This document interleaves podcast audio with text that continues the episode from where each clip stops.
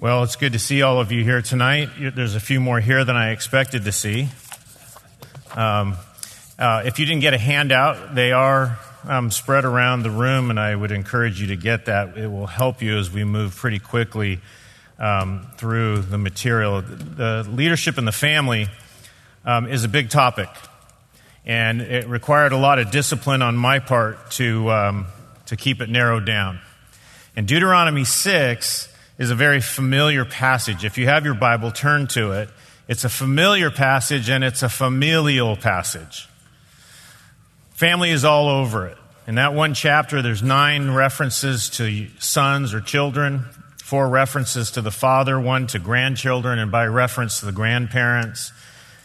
There's five references to the house or the home. Verse 2 addresses you and your son and your grandson, and it speaks directly to what should be happening inside your home, in the privacy of your home, where you think it may not matter. So, for all of that, you might think tonight is about parenting or it's going to be about marriage. And it really isn't about either. It's not directly about parenting, although there's a lot of that in Deuteronomy 6. It's not about marriage, although there's a lot of application to marriage in Deuteronomy 6.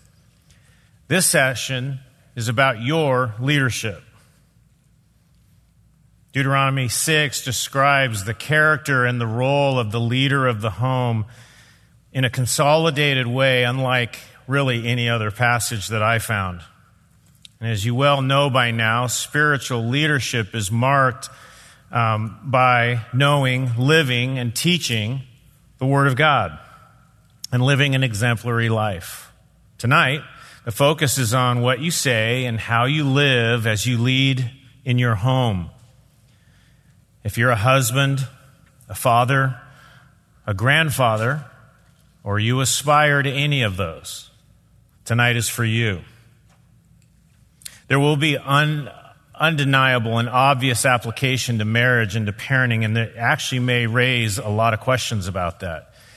And I want to encourage you, I'm available afterwards, as are your small group leaders, to answer those questions. And, and the Grace Church website has an abundance of content on all of that.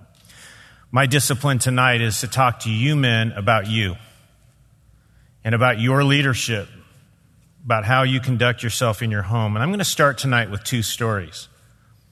The first story is set in the late 1920s. Al Capone virtually owned and terrorized Chicago. He was a vicious gangster and a mob boss. He was a cold blooded killer. His reign of terror was assisted by corrupt politicians, a public that loved him because he paid them to love him.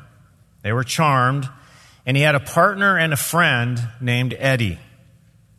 He was a lawyer, nicknamed Easy Eddie. And Eddie was his lawyer for a very good reason. He was very good and he was utterly corrupt.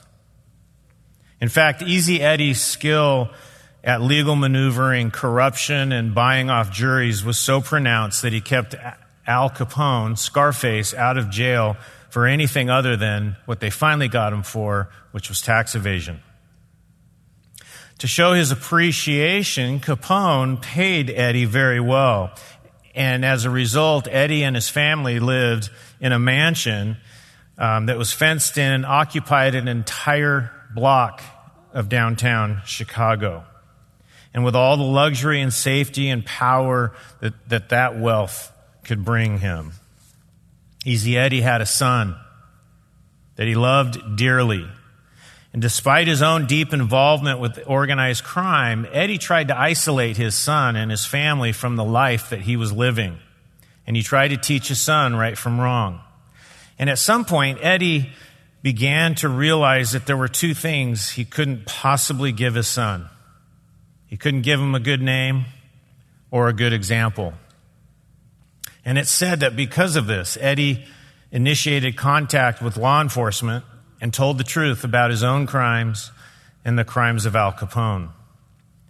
His cooperation was his attempt to clean his tarnished image, his tarnished name, and offer his son some evidence of repentance, making right all the things that he had done wrong. He would have to testify against Al Capone and the mob, and he knew it would cost a lot. Al Capone was indeed convicted. He went to prison. And several years later, and one week before Al Capone was released from prison, Easy Eddie was assassinated in broad daylight on a street in downtown Chicago. He paid the price most expected he would pay. Story number two. World War II produced a number of heroes, obviously, and you probably know many of them. One such man was a 28 year old Lieutenant Commander Butch O'Hare. He was a fighter pilot assigned to the aircraft carrier Lexington in the South Pacific. One day, his entire squadron was sent on a mission. The ship was emptied of all airplanes to go on this mission. And after O'Hare was airborne, and in formation, he realized that his fuel tanks had not been topped off. And consequently, he didn't have enough fuel to accomplish the mission and get back to the ship.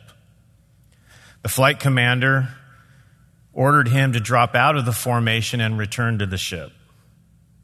As he was returning to the Lexington, he saw a squadron of nine Japanese bombers heading for the aircraft carrier um, group. Laying aside all thoughts of his personal safety and the commander's orders to return directly to the ship, he dove into that formation of Japanese bombers. And he charged in with his 50 caliber wing mounted guns, attacking one enemy plane and then another until he finally ran out of ammunition.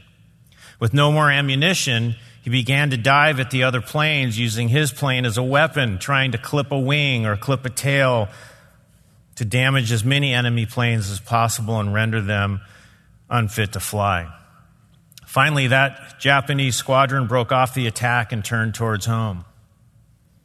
Butch O'Hare returned to the Lexington, he managed to land the plane, his damaged fighter. He related a few of the events surrounding the encounter, but he humbly left out most of the story.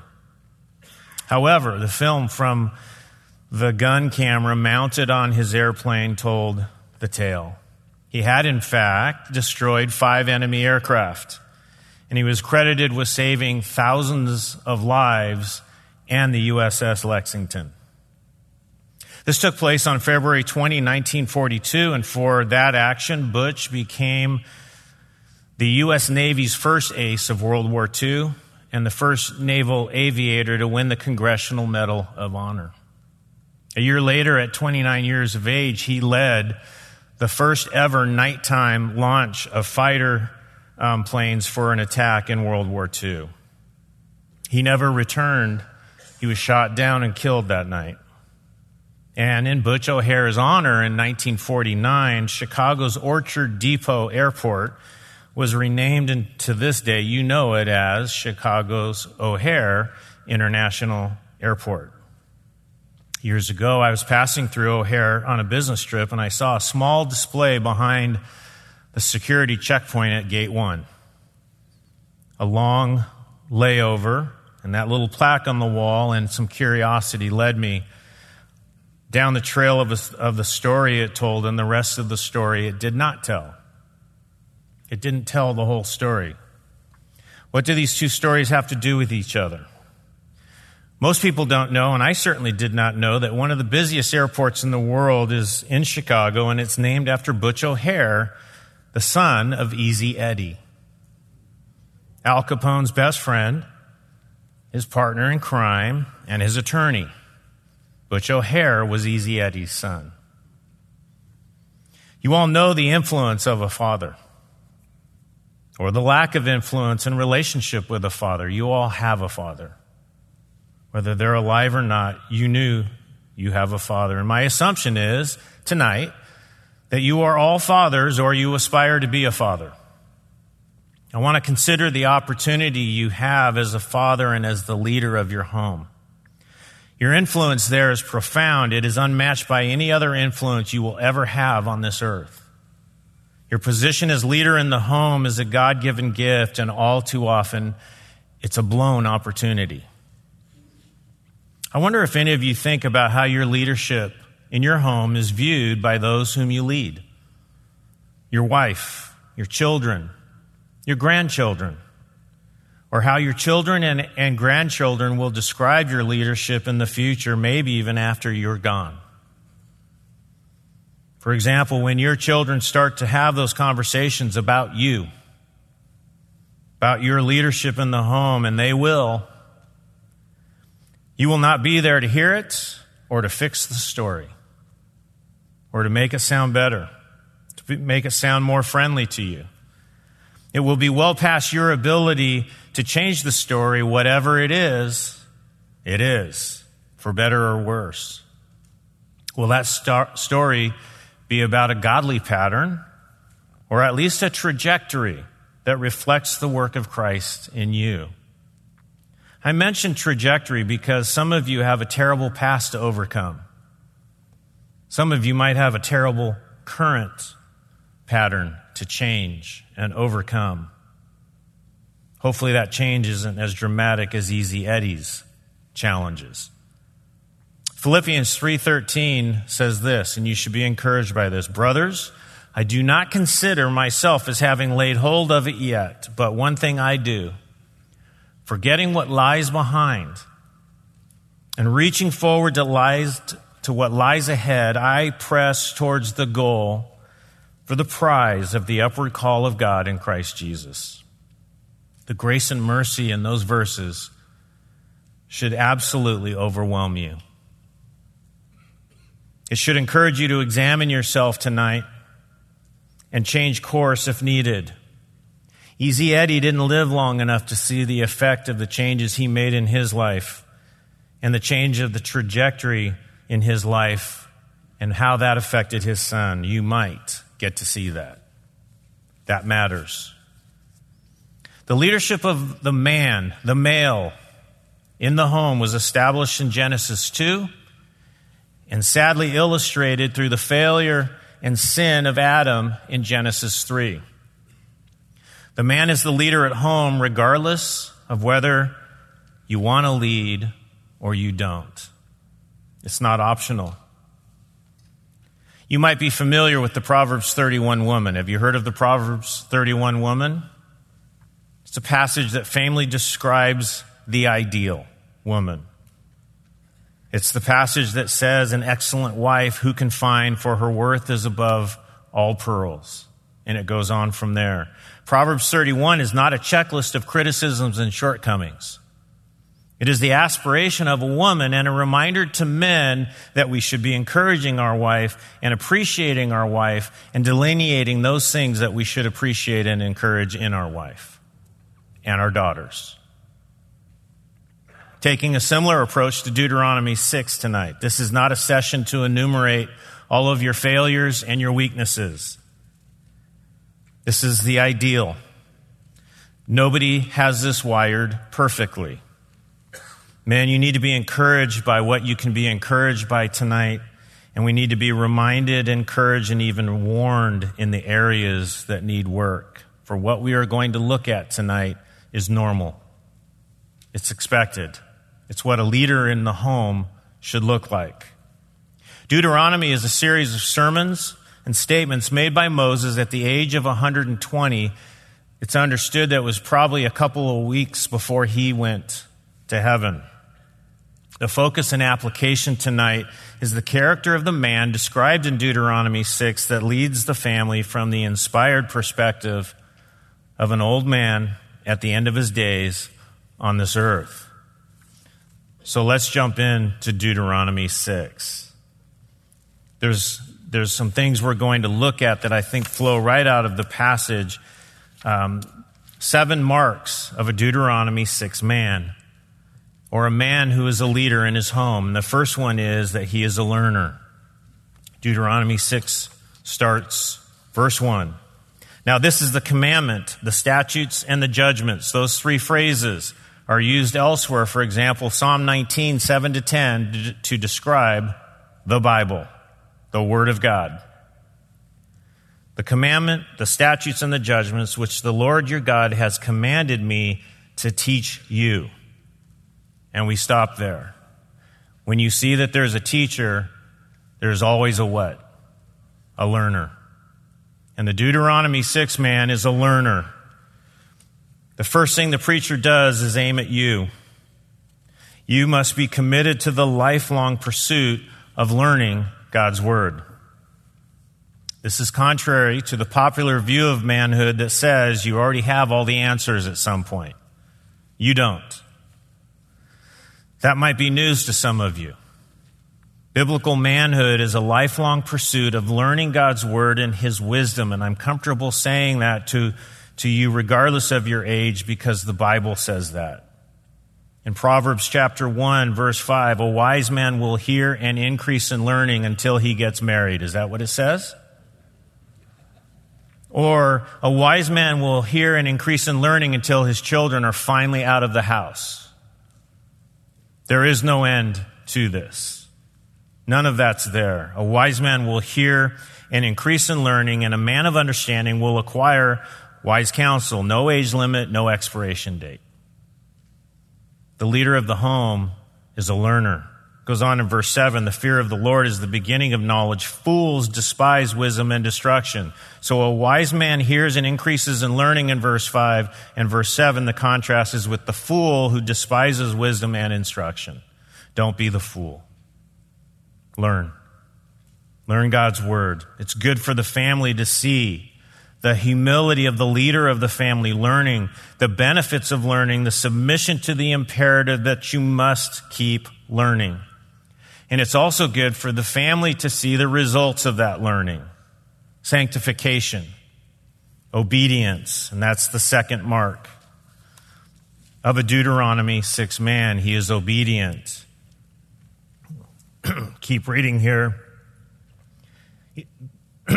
this is the commandment, the statutes, the judgments, which the Lord my your God has commanded me to teach you that you might do them in the land where you are going over to possess it.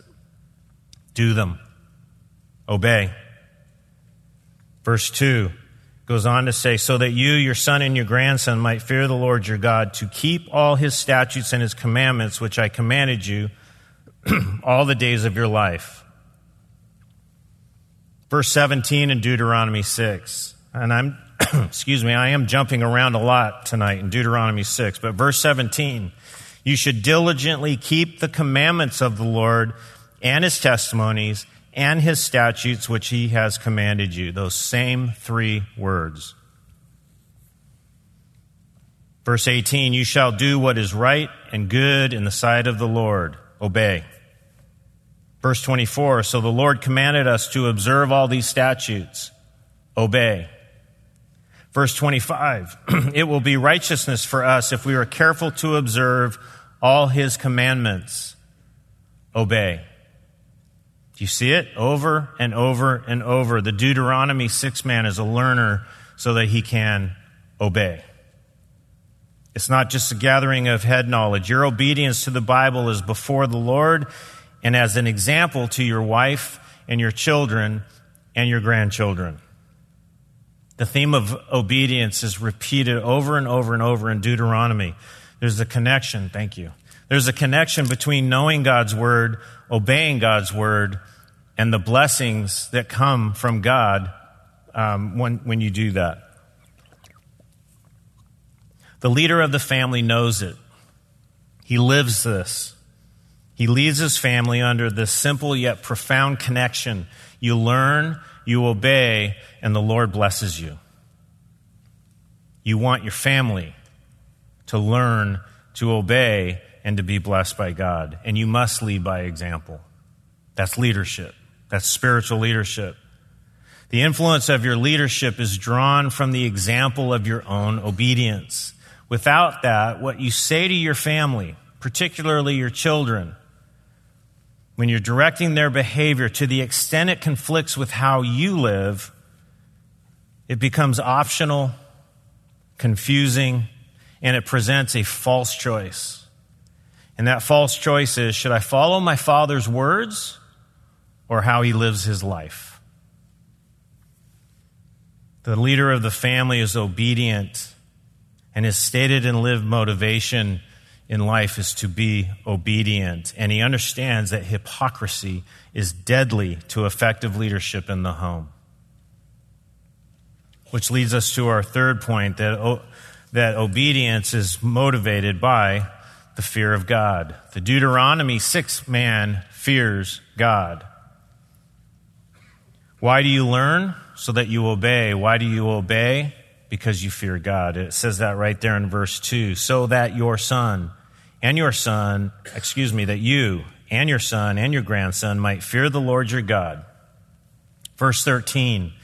You shall fear only the Lord your God. Verse 24. So the Lord commanded us to observe all these statutes, to fear the Lord our God. The fear of God always leads to obedience, and obedience always leads to the fear of God. There's a repeated correlation in Scripture, and here in Deuteronomy, between the fear of God, obedience, wisdom, and blessing. Nowhere is the connection between the fear of God and the blessings from God more immediately evident than in the confines of your home and the family. Deuteronomy establishes it. Proverbs is full of it.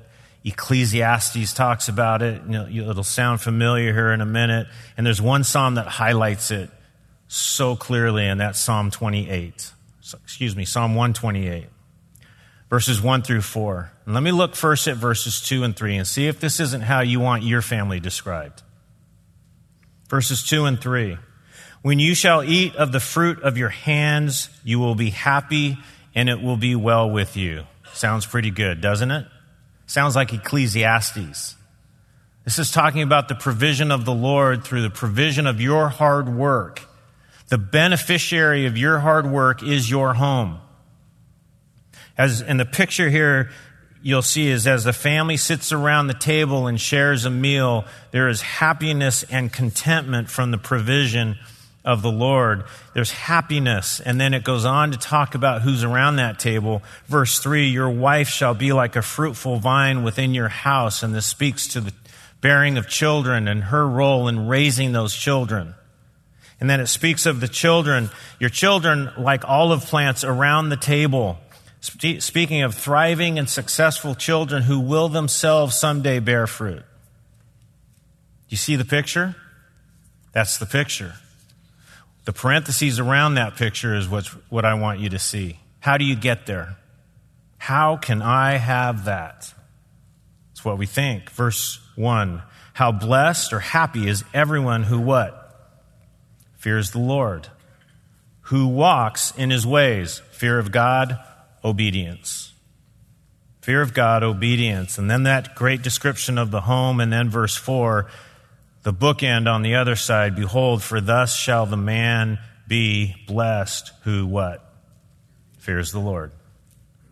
The leader of the home is a learner. He's obedient and he fears the Lord. And the fear of God in this context is really synonymous with the word love. The love of God. Verse 5, Deuteronomy 6, verse 5.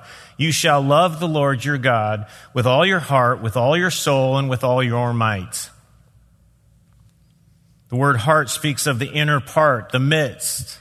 Soul speaks of the seat of your appetites, the seat of your emotions, your passions, the will. With all your might speaks of loving to abundance with force, exceedingly, and I love this, with muchness. Love God to abundance, with force, with muchness. Let the love of God inform your conscience, govern your appetites, control your emotions and passions, and drive you to know Him more so that you can obey Him better for the benefit of your family and for the glory of God. That's leadership in the home. The leader in the home is driven to obedience out of love for God, not because he's afraid of God. And he's motivated to show his children and grandchildren the way by his example.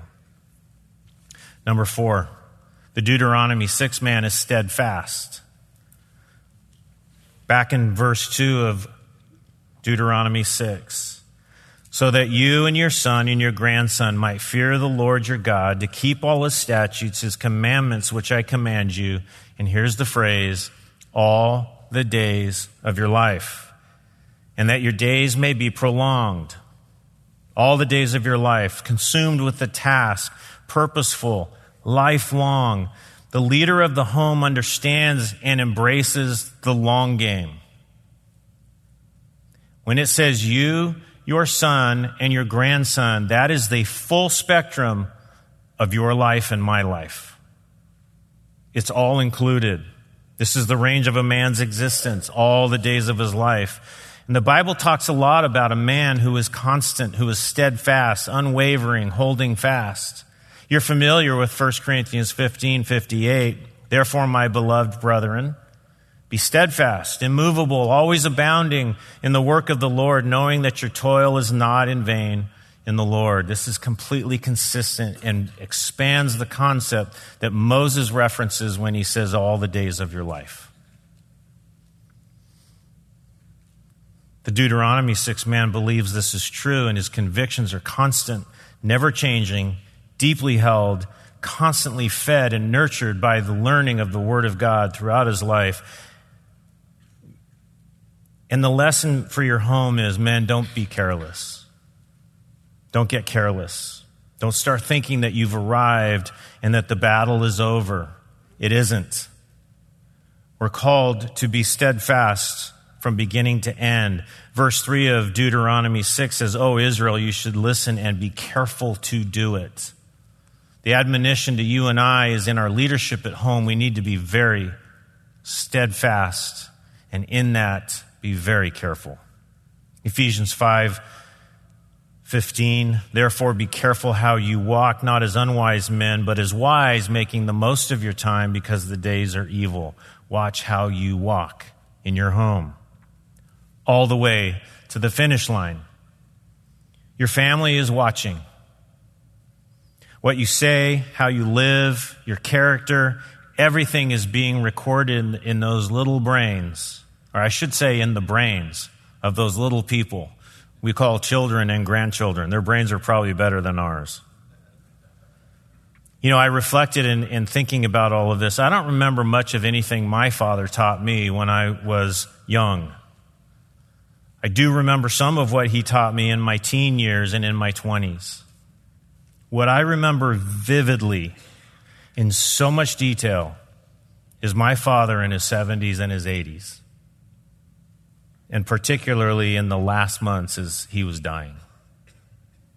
Go all the way to the finish line, men. May your leadership and your family legacy be steadfast, immovable as you abound in the work of the Lord as the leader of your home all the way to the end. Number five, the Deuteronomy 6 man guards his heart. Verse 5 of Deuteronomy 6 says, You shall love the Lord your God with all your heart with all your soul, with all your might, these words which I'm commanding you today shall be on your heart. And talking to men about their heart might sound very unmanly. This is exactly the opposite. In Deuteronomy, the family man knows the importance of his heart and guarding his heart, of what he puts in his heart. That little phrase, shall be on your heart, is loaded with meaning and practical implication, which time limits us to explore. But the Bible correlates what is on your heart with the quality of your life many, many times. And I've, what I've put on the screen is just a few, a quick overview of the benefits of the commandments, judgments, and statutes of the Lord being on your heart. Psalm 37, 31, it, it, implies that if you don't want your step to slip, the law of God needs to be on your heart. Psalm 40, if you want to do God's will, then your law should be on your heart, on, on your hearts. Psalm 119, how many of us don't want to sin? We want to obey. Well, it says in verse 11 that that happens when His word is treasured in our hearts. Jeremiah 31, I will put my law within them, and on their heart I will write it. And look what happens. And I will be their God, and they shall be my people. A Deuteronomy 6 man blocks out all other affections and preoccupations of the heart other than love for Christ, love for His Word, and love for that which the Lord loves, which happens to be your family. Your wife, your children, your grandchildren. And that love and that pr- preservation and guarding of your heart informs what you say. And that takes us to our next point, which is that the Deuteronomy 6 man is a teacher. He's a teacher. The leader of a home is a teacher. Verse 7 of Deuteronomy 6 You shall teach them diligently to your sons, and shall talk of them when you sit in your house, and when you walk by the way, and when you lie down, and when you rise up. You shall bind them as a sign on your hand, and they shall be as frontals on your forehead. You shall write them on the doorposts of your house and on your gates. There's a whole bunch of parenting um, implication here. But remember, I'm talking about you the character of the man who leads the home. Verse 1 starts with, I'm going to teach you. And then right here in verse 7, you teach them. Does that pattern sound familiar? 2 Timothy 2 2, the things which you have heard from me in the presence of many witnesses, entrust to faithful men who will be able to teach others also. Moses is making the point that I'm going to teach you. It's your job to raise faithful children and to teach them so that they will teach others also.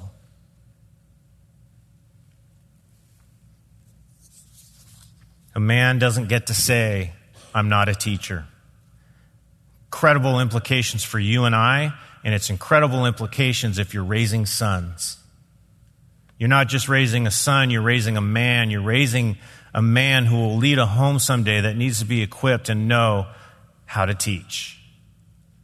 And Moses is so helpful in this passage because he addresses two questions that he knows, and he was right, that your family is going to ask you.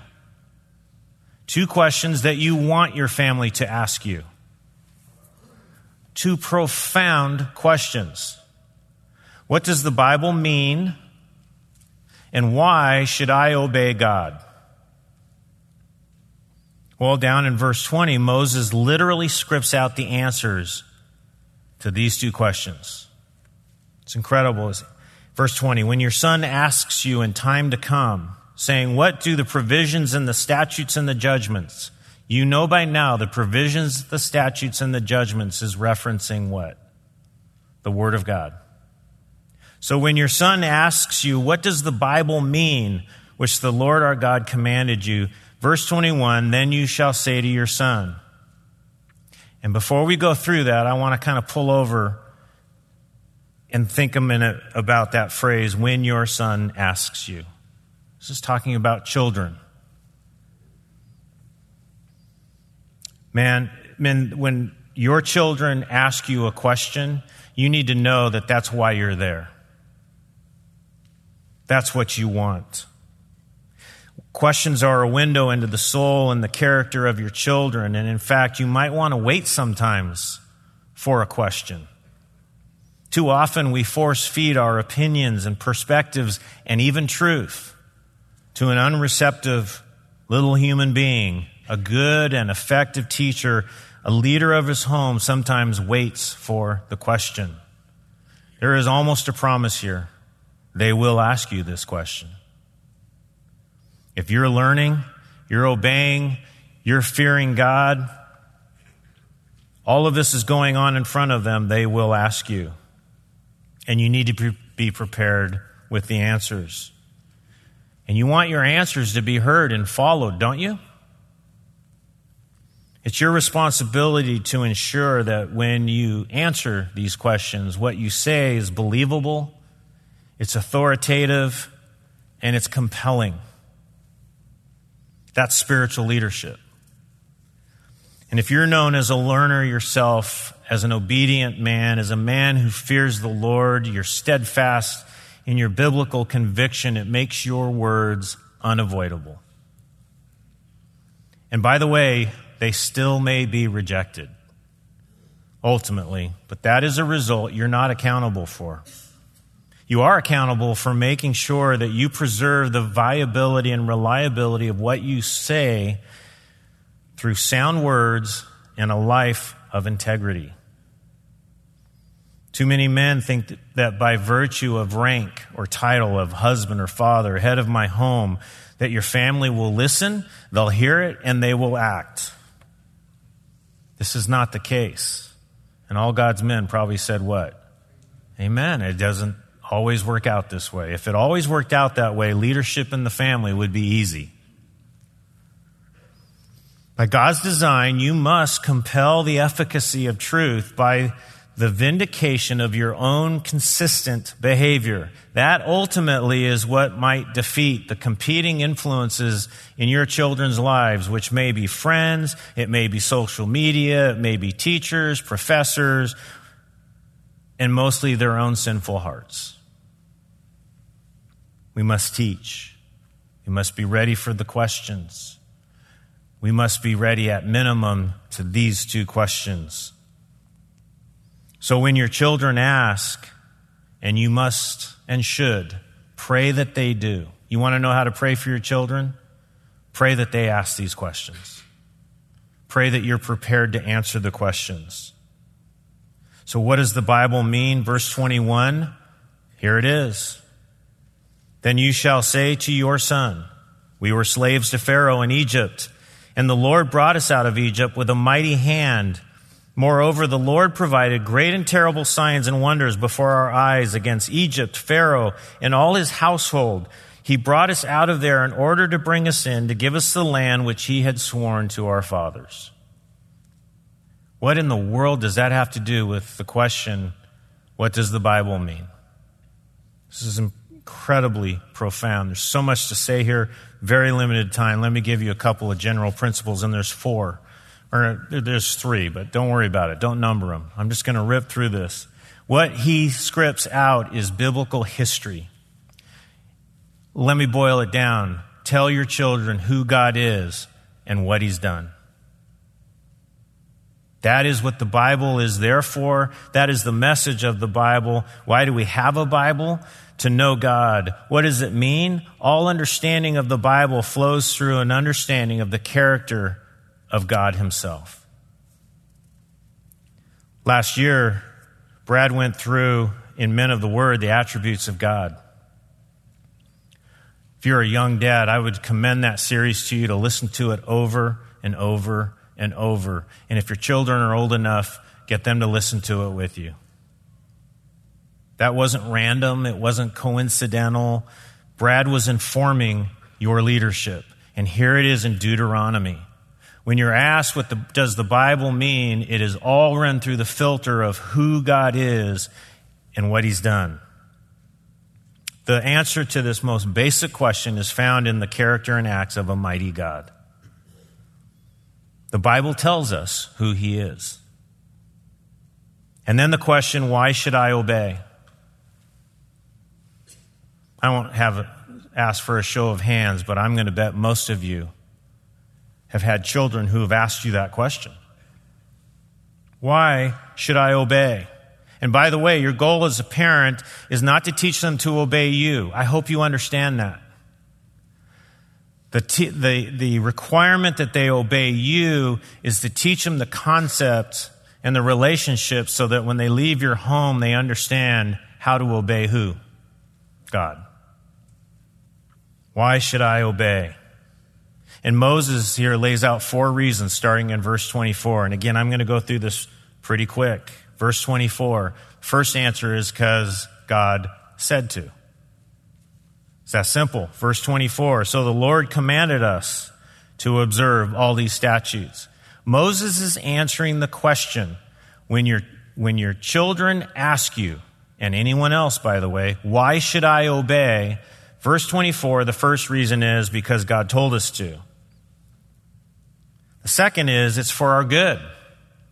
It's for your good. The Lord commanded us to observe all these statutes in verse 24, to fear the Lord our God for our um, for our good always. And then number three, for our survival. You want your children to survive? Teach them to obey God. When they want to know why, that's why. And then number four is for the glory of God. This passage goes on, verse 25, to say, It will be righteousness for us if we are careful to observe all this commandment before the Lord our God, just as he commanded us. Ephesians 2:10 says we were created in Christ Jesus for good works which he prepared beforehand that we would walk in them. When you obey God as a believer, you are doing what he ordained before you even knew what you were doing, and it glorifies God. That is what that is saying in Deuteronomy 6. It will be righteousness for us. Christ's righteousness placed on us. And they, why do we obey? Because we want to glorify God.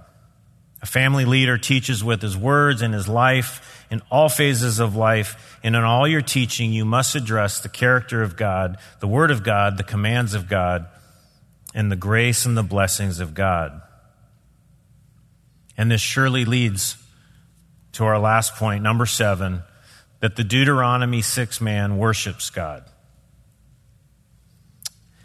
And in Deuteronomy 6, verses 10 through 15, describes the worship of the leader in the home. And the context is the home, and the entire chapter culminates in, in really in these verses. Verse 13 is the center and the core of all of it. Verse 13, you shall fear only the Lord your God, and you shall worship him and swear by his name. And the worship of the leader in the home is driven by four elements, and I tried to make it somewhat evident with a highlighter for you in the, in the overhead. But there's four things that animate the, the worship of the leader in the home as he leads his family in worship, teaches his family to worship. And it's humility, it's remembering, it's love, and it is exclusivity. What does that mean? Well, it's right there in verse 10. The humility, verse 10. Then it shall come about when the Lord your God brings you into the land which he swore to your fathers, Abraham, Isaac, and Jacob, to give you great and splendid cities which you did not build, and houses full of all good things which you did not fill, and hewn cisterns which you did not dig, vineyards and olive trees. You see the same picture as Psalm 128 there. Vineyards and olive trees which you did not plant, and you eat and you're satisfied. There is a humility in those statements that parallels 1 Corinthians 4 7. For who regards you as superior? What do you have that you did not receive? And if you did receive it, why do you boast as if you had not received it? You've been given everything. And the humility of that recognition drives worship. It goes on in, in verse 12, talking about remembering. Remember Watch yourself, it says in verse 12, that you do not forget the Lord who brought you from the land of Egypt out of the house of slavery. Do you see the merging here of what you teach your children with the resulting worship? Third, verse 13, you shall fear only the Lord your God. This is the love for God. That's what animates, that's what drives our worship. Humility, remembering what the Lord has done and who He is, loving Him for all of that. And then, fourth, exclusivity. Verse 14, you shall not follow other gods, any of the gods of the people who surround you. If you're a parent of young children, I know this hits straight on target, or it should. The gods around us are more prevalent and visible and available today than they've ever been. We want to lead our children in the worship and explain and make them understand by our example and our teaching that you shall not follow other gods, any of the gods of the people who surround us. For the Lord your God in the midst of you is a jealous God. Otherwise, the anger of the Lord your God, will be kindled against you, and he will wipe you off the face of the earth. It's a great way to end the night. And some of you say, might say, Really? We're going to leave it with being wiped off the face of the earth? Yeah, it's a great way to end.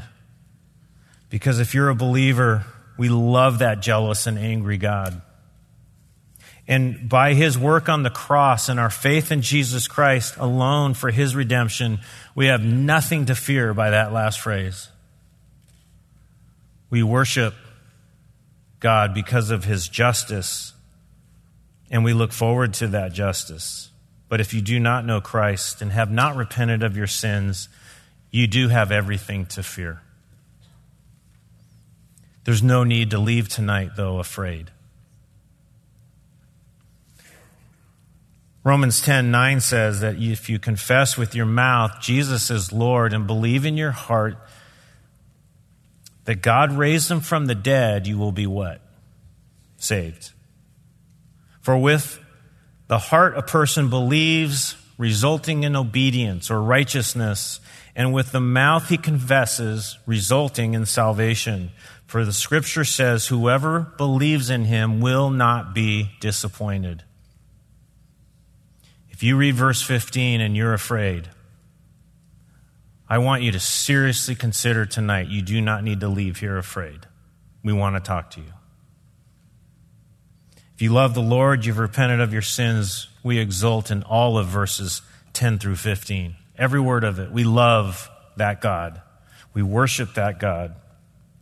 And men, you cannot possibly follow the example of the Deuteronomy 6 man in your own home unless you have the Holy Spirit unless you have confessed with your mouth Jesus is Lord and believed in your heart that He's raised from the dead and you're saved. Let me close in prayer.